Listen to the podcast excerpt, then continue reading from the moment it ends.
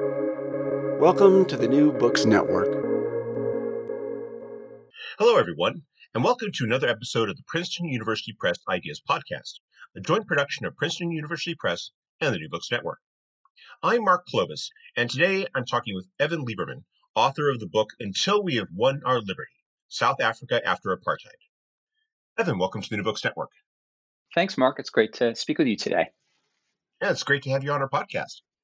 I was wondering if you could start us off by telling our listeners something about yourself. All right. Well, I'm currently in Cambridge, Massachusetts, in my office at MIT, where I'm a professor of political science and contemporary Africa. And I've been been at this for eight years, and I taught previously at, at Princeton for 12 years. Um, the, and Princeton's where I was an undergraduate and really developed my passion and interest for South Africa uh, during those years while I was an, an undergraduate there. Um, I grew up in New York City in the 1980s um, during a period when you know apartheid was being challenged and protested all around the world, and you know it was on my mind uh, a fair bit as a young person. Um, but then when I went off to college, I really had the opportunity to study it in more depth and traveled there for the first time in, in 1991. Um, and that really, you know, sparked my curiosity and I would say passion um, for the place and for politics more generally. And so I went off to to graduate school a few years later and um, have have pursued this career. So um, here I am now and continuing to teach about politics and democracy um, with a focus on Africa and South Africa. Your book definitely demonstrates that lifelong uh, study of uh, South African politics and South African democracy as it's developed since the mid 1990s. What led you to write a book about South African democracy now? Well, I suppose it was a couple of things. Um, you know, one was, you know, for whatever reason, we're, we're all struck by anniversaries. Um, as we're speaking today, it's my wife's birthday, something I wanted to mark. We mark, you know, ma- major milestones. And um, as as I was thinking in the around 2018, uh, you know, we're, we're, we're coming up on the 25th anniversary of this really important milestone of uh, South Africa's first multiracial election, what we think about as being kind of the, the birth of, of real democracy in South Africa. And um, you know, as as as you mentioned, I've been I've been working on and thinking about South Africa for my whole career, really my entire adult life, and thought, you know, this is an anniversary I really want to mark um, because it, it's it's a place that is so dear to me um, and, and, has been so much a point of my focus. Um, but but more than that, you know, we were living in a time when you know democracy itself, um, which we can take for granted, um, or or I had come to take for granted as a young person that this was the most important and, and, and, and most valued institution for for how we would run governments around the world that everyone would want it. Well, you know, it seemed to be unraveling right before our eyes, even in the United States. Um, and I think that that in various countries around the world, in Hungary and Brazil, we saw the rise of um, populist leaders, and a lot of democratic norms and democratic institutions were coming under threat. And so, I think all of us have realized we can't take democracy for granted. And um, you know, I could have written a more general comparative book um, about democracies um, and and and their challenges um, all around the world, as some of my my friends and colleagues have, like uh, Daniel Ziblatt and, Steve Levitsky wrote this amazing book, um, you know, How Democracies Die. But I realized my value added was really going to be to focus on this one case, um, and and to think about how valuable democracy is. Um, but but I left open the question: Is it is it valuable? Um, and and wanted to to force myself to really contemplate that question as I look back on the history. It is a fascinating question to contemplate, especially in, in, in the context that you do so, because as you explained at the start of your book, you uh, pose the, the question you're, you're addressing in it is specifically has the post apartheid democratic project been successful? And I was wondering if you could perhaps start us off by talking a bit about your thoughts about that and maybe explaining what that post apartheid democratic project is specifically. Sure. Uh, um, you know, the, the, the, the punchline of the book to, to the question you just uh, uh, posed that that I pose in the book has has this democratic experiment been successful?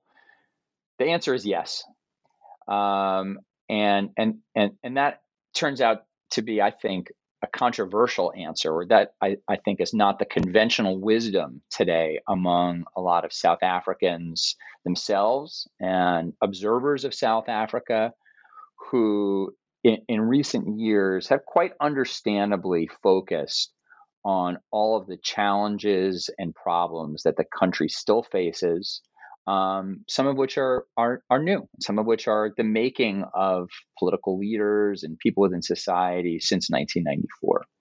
Um, so South Africa has a lot of problems.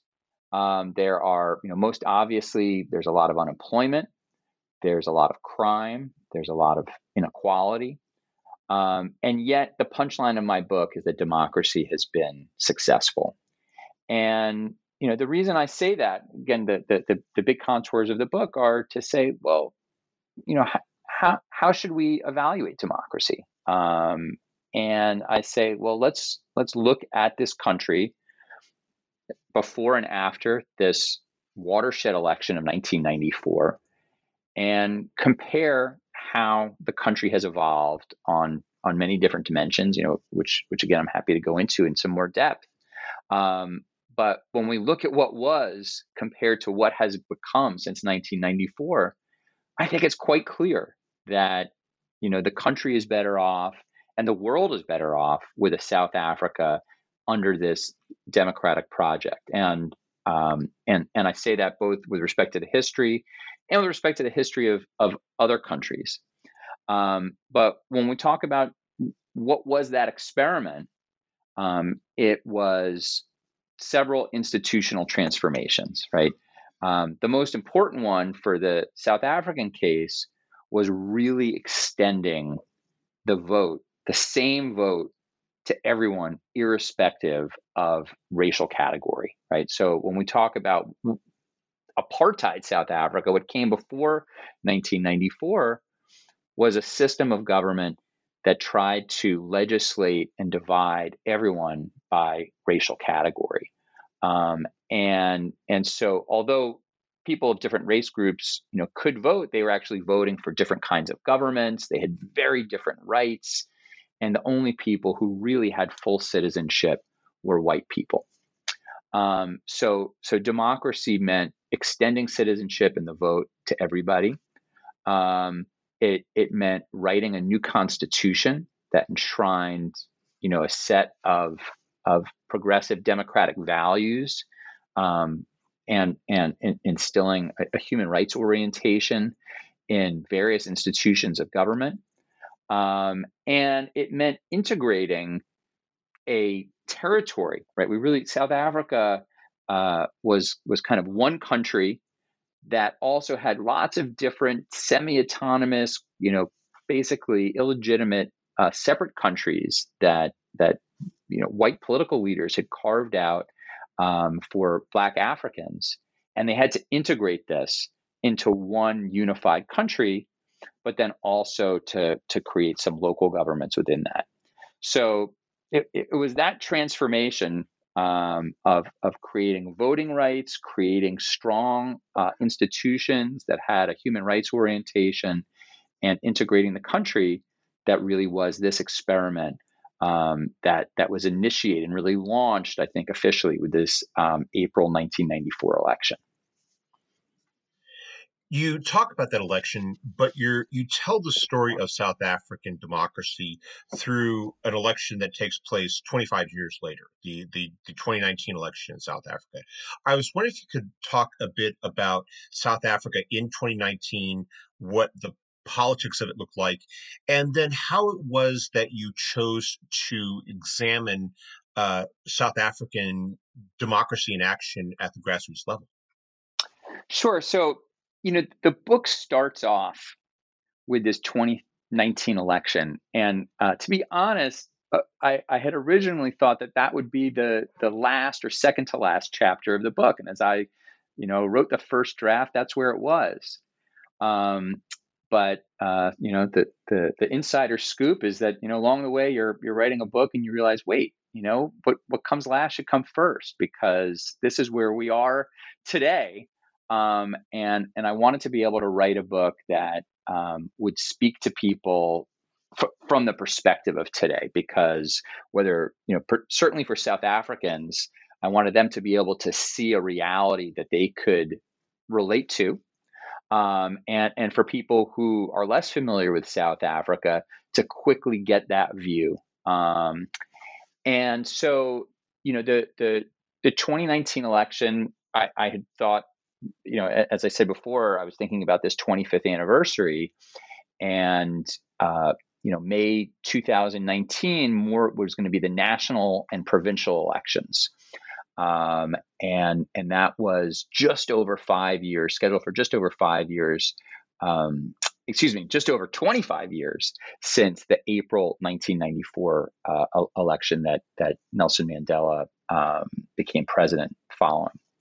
And you know, I, I wanted to give a view of what people were talking about, what they were seeing, and and what they were thinking about. And frankly, for myself, even though I've been traveling to um, and studying South Africa, as I said, for my whole career, I'd actually never been in the country during an election, and so I wanted to force myself to to see it. And so I um, I, I did a couple of things in the months leading up to the election. I I visited this one municipality, which becomes the focus of the book, which is called Mogale City Local Municipality, which is centered in an old mining town called Krugersdorp. Um, and Krugersdorp is still the seat of government of this uh, of this municipality. And so I went there and I, you know, looked at the uh, uh, uh election speeches that various political leaders were making even local politicians, you know, the uh, elections there are very much nationalized, even at the local level. They were talking about what was going on. Um, I started, you know, I was doing everything from listening to the radio to watching TV to interviewing people to eventually going to campaign rallies. And, you know, there were a number of issues that were on people's minds. And again, you know, w- wouldn't lead you to think that this country is a particularly successful country um, because if you went and you saw signs, even the ANC, right? This is the African National Congress, um, the party of Mandela that's been leading national government since 1994, um, is is you know trying to make the case that it's going to finally provide more jobs and more economic growth. The challenger parties um, are talking about getting corrupt politicians and leaders out of office, um, and and generally being very critical of the fact that there's so much unemployment, um, and and and just frustrated with the quality of government and and things like the fact that um, there was load shedding. Um, the electric grid simply has not been able to handle all of the demands on it. And so South Africans have gotten used to the fact that they have these rolling blackouts, right, which they call load shedding. Um, and so for a few hours a day, sometimes several times a week at different times of year, um, people have to go without electricity either altogether or they have to switch on their generators. So it was a pretty fiercely competitive, uh, competitive uh, uh, uh, election cycle, and um, and these various parties, ranging from the ANC to what was the lead um, political opposition, the Democratic Alliance, and then several other smaller parties we're all out there fighting, competing on a daily basis, and and you could see that even the ANC supporters um, were somewhat lackluster in their excitement and support for this party because they were, were, also unhappy with the news that they were reading each day, um, and and that involved some major scandals, um, major evidence of corruption. There was ongoing um, concerns about former President Zuma, who who uh, you know had had been been accused with lots of evidence of a lot of graft while in office. And this uh, group of this family, the Gupta family, um, who was very much involved in all sorts of government malfeasance um, in order to enrich themselves to you know an incredible degree. So you know the the election campaign was fought, um, and it was you know I, I, think really entertaining in some ways. Um, you know you, you you you don't want it to be like a, a, television drama. These are people's real real lives, but it was uh, unbelievable um, how um, how creative different political actors were in in being able to poke fun of of the ruling party and the ruling party really having to figure out ways to say look we get that we haven't done you know all that you would have liked of us um, but really we're the ones who who can continue to guide you know the country towards a towards a better path going forward. I was going to say, I, I, thought for me one of the most fascinating parts of your book was when you were interviewing uh, uh, Uh, white voters in, in that area, and, and and they were talking about how that you know they, they were you know talking about how much how better off things were under apartheid and and and and that you know you could you know take for what it is and and but it's it's something that you know i don't want to say it's it's necessarily understandable but it's it, you, you, can see why some why some of them might feel that way. But then they they make that point about how well and then if you talk to you know the blacks they'll say the same thing too.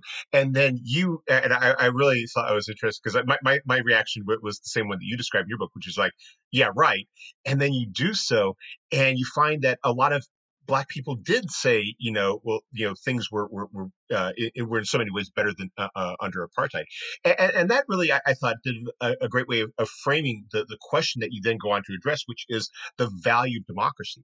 And this gets to a, a lot of what you just described in terms of the the the uh, problems that voters identify in South Africa today. This notion that that that it you know the system isn't working we have that there's corruption that that that, that services aren't being delivered anymore the you know the, sort of the basic things that we you know expect of our government just aren't happening.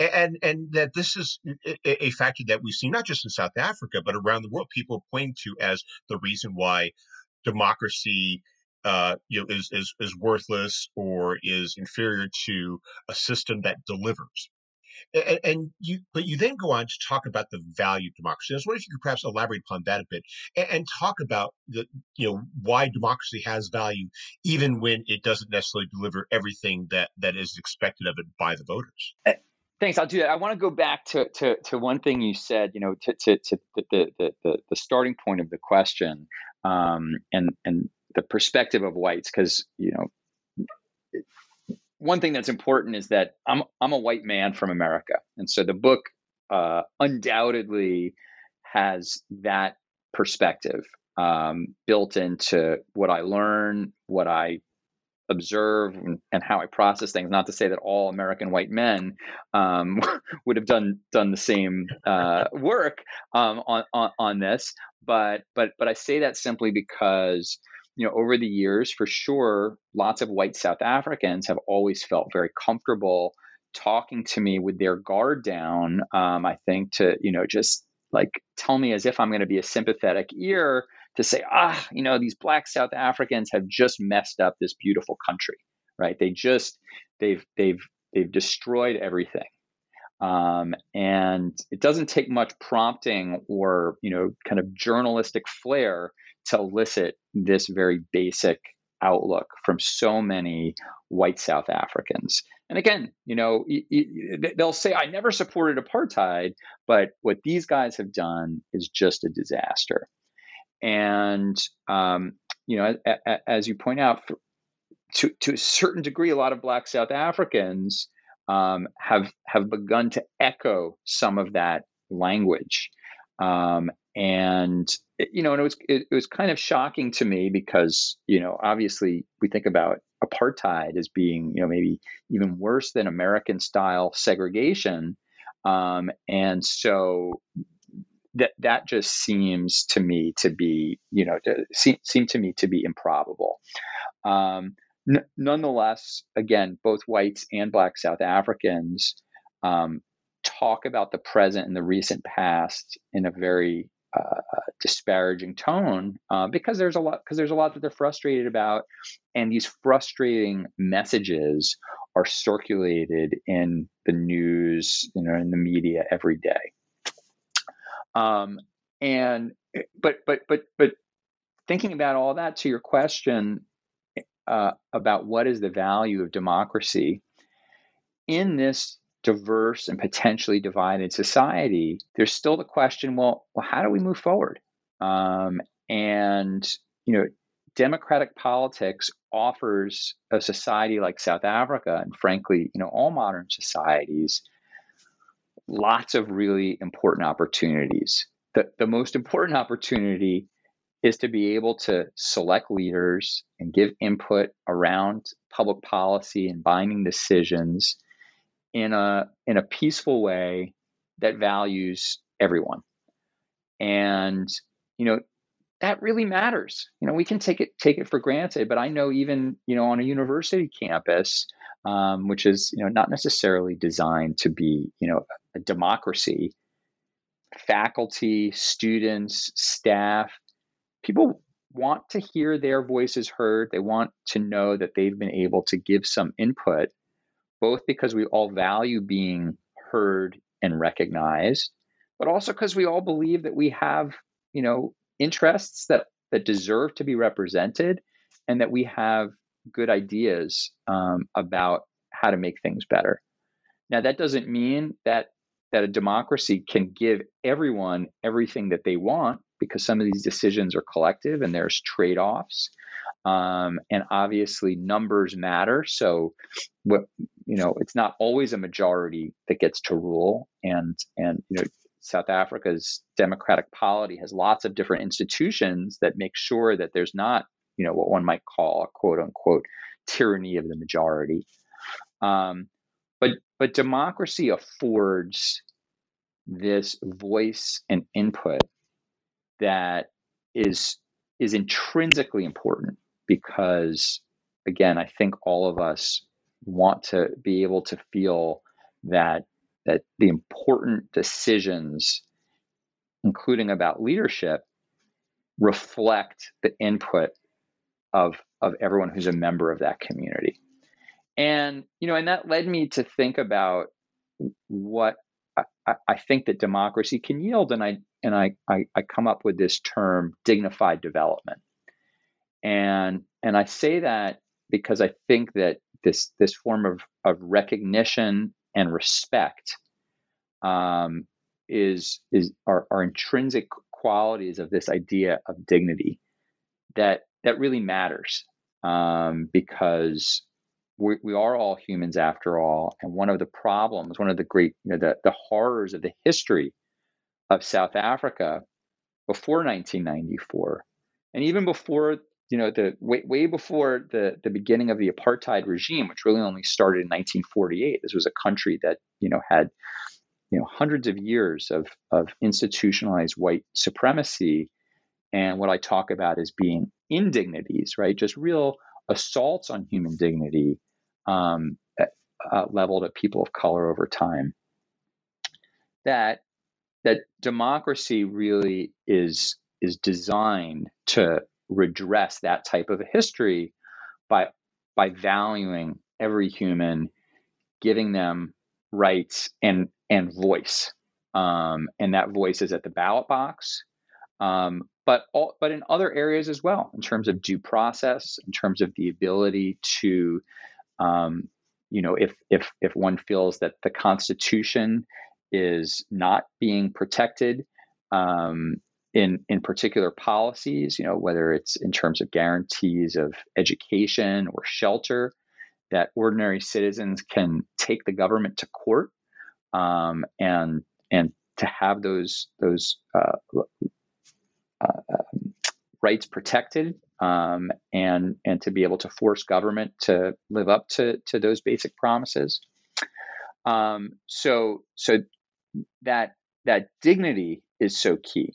Now, I don't think dignity in the sense of being valued and being respected is is enough, right? I think it's it's necessary but not sufficient for what we all want because I think you know to a large degree, you know, material outcomes are are also really important, and and in lots of ways we can't separate dignity from the material um, because you know in in a modern society um, like in South Africa, I think that for people to live without certain kinds of basic services, access to pipe water, to shelter, um, to sanitation, that's you know an, assault on human dignity because we we have come in the you know by the 21st century to to expect that those are kind of basic conditions that all of us are entitled to, right? That we live in a world, and certainly South Africa is a country that has the resources ultimately to provide these to everybody. So, again, I think democracy is well designed in its incentive structure because it's it's ultimately a system that's about selecting leaders through competitive elections not only but that's that's a really critical part of it. And it provides incentives for leaders to to to try and act on these things to try and make sure uh, particularly in a country where so many people were poor did lack these basic uh, uh, material necessities um, not just because it was the right thing to do but because it was politically advantageous to make sure that they were delivering on these things so so to me, the value of democracy is in providing, you know, is that is that it creates the right uh, institutions and incentives for generating this outcome that I call dignified development. And you know, it doesn't happen mechanistically, um, and you know, it, it, it's not a, a linear prog- progress. And I wouldn't expect that you know everywhere where there's autocracy, if you know there's democracy, that you know you would suddenly get this outcome. But I think that that it's logically, you know, it, it the, the, the it follows um, from the core tenets of democracy that there are a lot of incentives for promoting uh, this thing I call dignified development. And the case of South Africa, I think, really demonstrates um, that that it delivered in these ways. It's a demonstration that stands out, especially when you contrast it with apartheid, which, as you explain, is a system that is designed to de incentivize providing that for a large portion of the population. I was wondering if you could perhaps ex, uh, explain that contrast by describing apartheid a bit. Basically, how does apartheid uh, get established? How does it? How did it favor uh, certain groups over others? And, and how was that system, which as as as, you've already uh, noted, you know, was seen in retrospect as, as, as having delivered in, in, so many ways, even for the people who were uh, disenfranchised from it. How, how it nonetheless uh, uh came apart was it because at the end of the day it, it, it didn't deliver on that notion of, of, of dignity for its people, or or were there other factors at play as well? Yeah. So as we know, institutionalized white supremacy, you know, South Southern Africa didn't have a monopoly on this, right? You know, European colonialism, uh, you know, European colonizers came to Africa and and and, and ruled over peoples. Um, you know, we had race-based slavery in the United States. Um, in, in, in, much of the world for much of you know the past several centuries, um, you know, pe- people of color were really treated um, without any respect for their dignity. Um, what what was particularly unique about the South African case um, was in the 20th century, as as this country formed, uh, you know, it formed actually uh, following a, a, civil war between white white parties.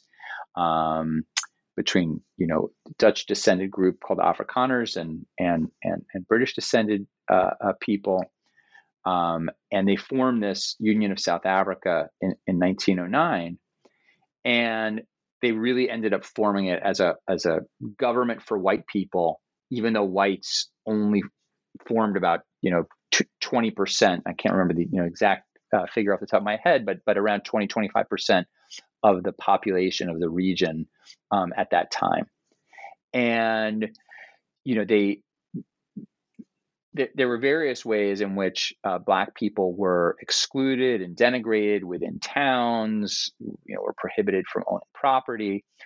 But when the National Party came to power in 1948, they did so under this platform that basically said all these efforts that we've done to exclude Black people are not enough. We need to really go even further than that.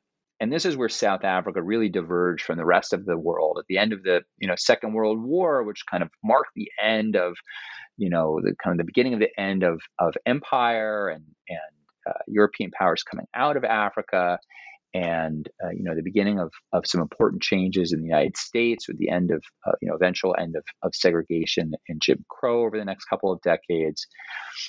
You know the white South Africans basically doubled down on this idea of exclusion and apartheid means apartness. Now it was it was posed in in you know in, in terms that would that that that that you know, abstractly could seem acceptable, which was, look, you know, everyone should you know should should have self determination, and different peoples should have their own governments and states, right? And so saying that abstractly you know, people certainly at the time could nod and say, yes, you know, of course, we, you know, France is for the French people, you know, G- Germany's for the German people, and, and and that's the way in which we organize governments around the world.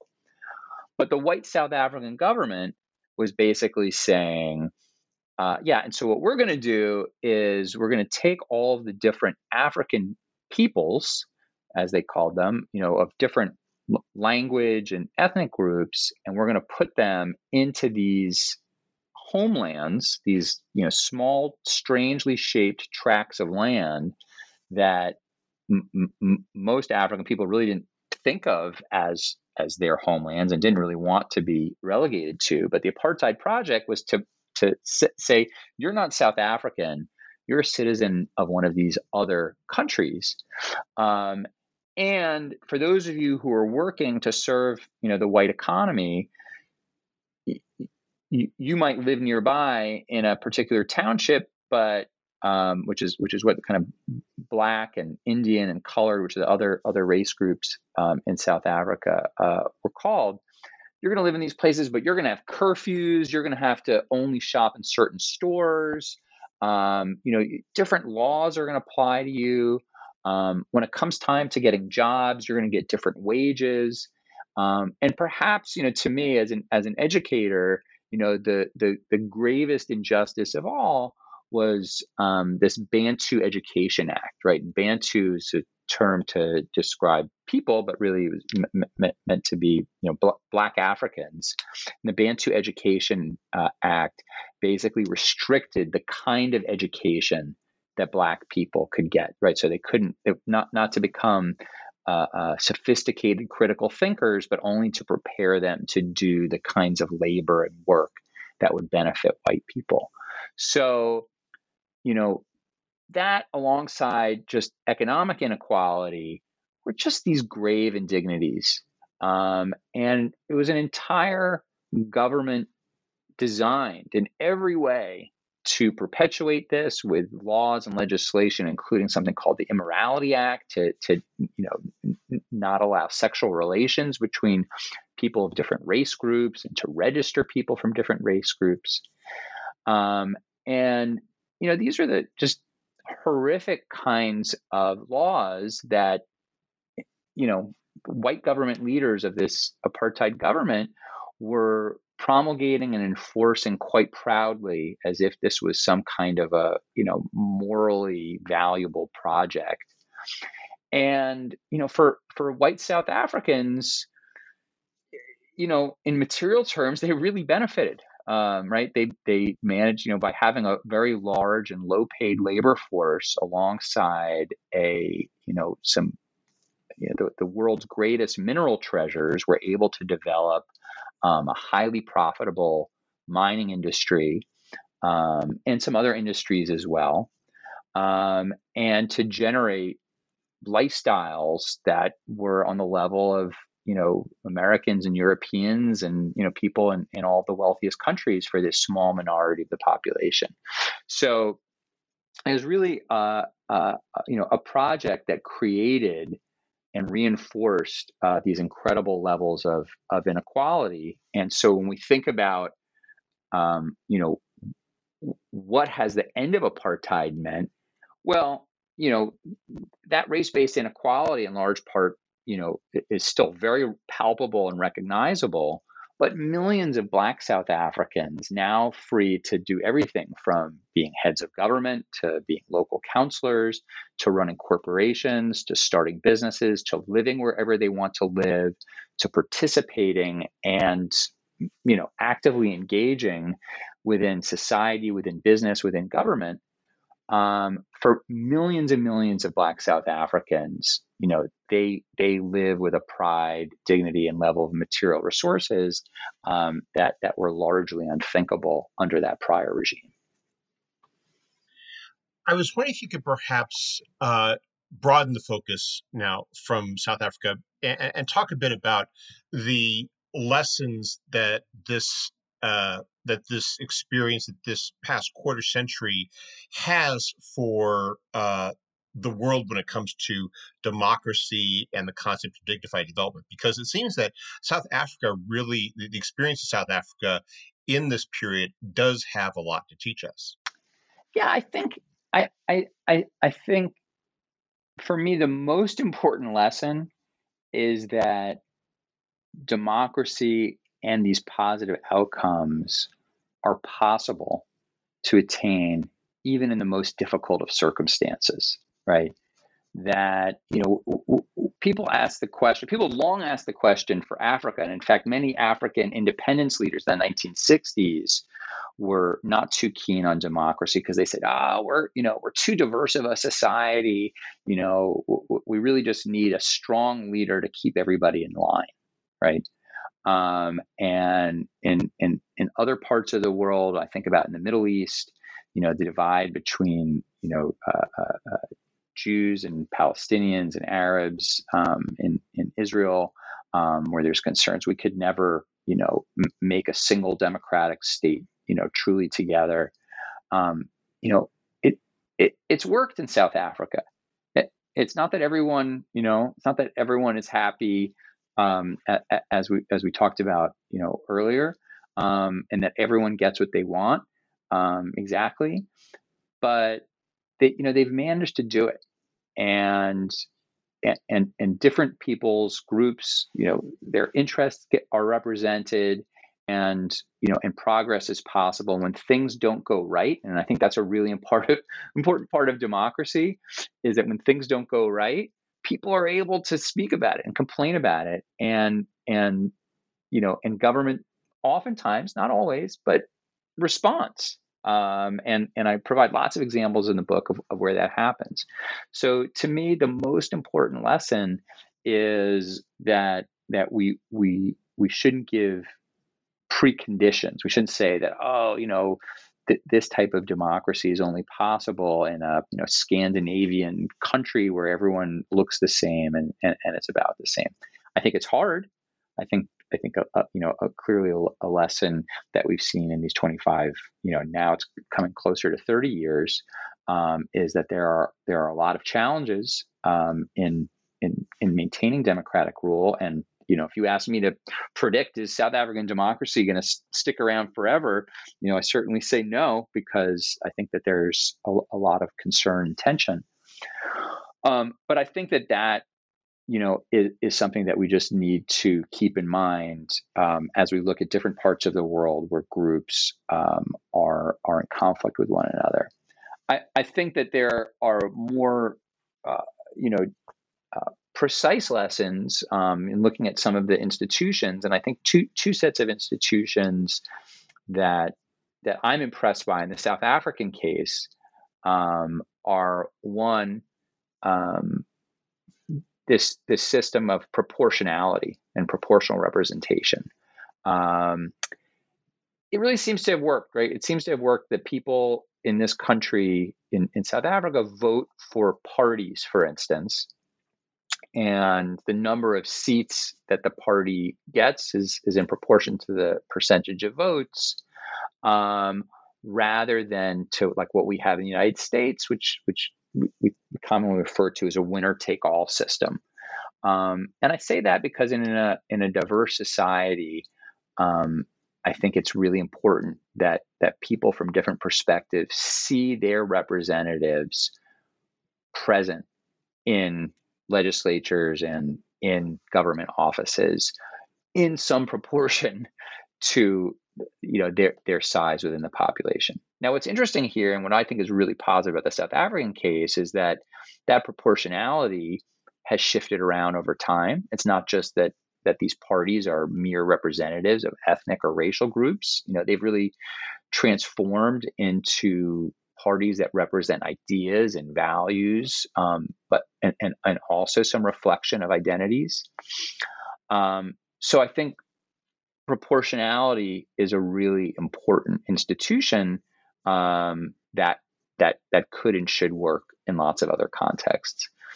And then you know, and then the second is the the human rights orientation of the, the Constitution in South Africa and and of the government more generally. Um, I think that that you know enshrining and protecting the notion that we are all human and we are all entitled to certain basic conditions of treatment not just the most minimal you know kind of protection from a you know a, a, a brutal state um, but that everyone is entitled to to certain types of social and economic rights. Things that when when you know the south african constitution was being written i think some people and perhaps even myself were skeptical of you know kind of thinking ah you know can you really guarantee you know education and water you know to to everybody and while it's still the ca- case that the, the realization of these rights is somewhat aspirational, right? That, that not everyone has these things. A democratic constitution instills a society with values about what's right and what's wrong. And it's wrong for you know people to be deprived of these basic human conditions. And and so I think that that having, you know, kind of a, a, level of political competition that allows people to see themselves, but also some protections of some minimum guarantees for what it means to be a human part of the, the human community um, are, are really important lessons for all of us. Well, we appreciate the time you've taken to speak with us. But before we go, could you tell us what you're working on now? Thanks. Well, you know, I continue to think about and to study South Africa, um, and and I'm doing some research on on local councilors in in South Africa and understanding how they uh, uh, uh, are are affected by and affect their their local communities in, in precise ways. So um, that's an ongoing project. I'll continue to be a student of South Africa, um, but I've uh, I've begun working on you know the existential problem of, of climate change. Uh, here at MIT, it's been, um, you know, there's been a, a, huge initiative to try to get all of us to focus on the climate emergency. And I've taken up that call. Um, and I'm thinking about how in diverse societies, um, how can democracy be, you know, an, an, agent for change and democratic governance, um, both to try to reduce the amount of carbon we put into the atmosphere, um, but also to make sure that that that people from different communities, you know, around the world, particularly in in in, in unequal places like the United States and South Africa, can adapt to the the climate, you know, the changing climate in ways where everybody kind of has has some protection and is able to to lead a decent life, despite the fact that that we see so many, um, you know, really challenging uh, um, transformations in in the global climate. It sounds like an exceptionally worthy project and look forward to reading it when it comes out. Thanks, Mark. Evan, thank you very much for taking some time out of your schedule to speak with us. I hope you have a wonderful day. Thanks, same to you.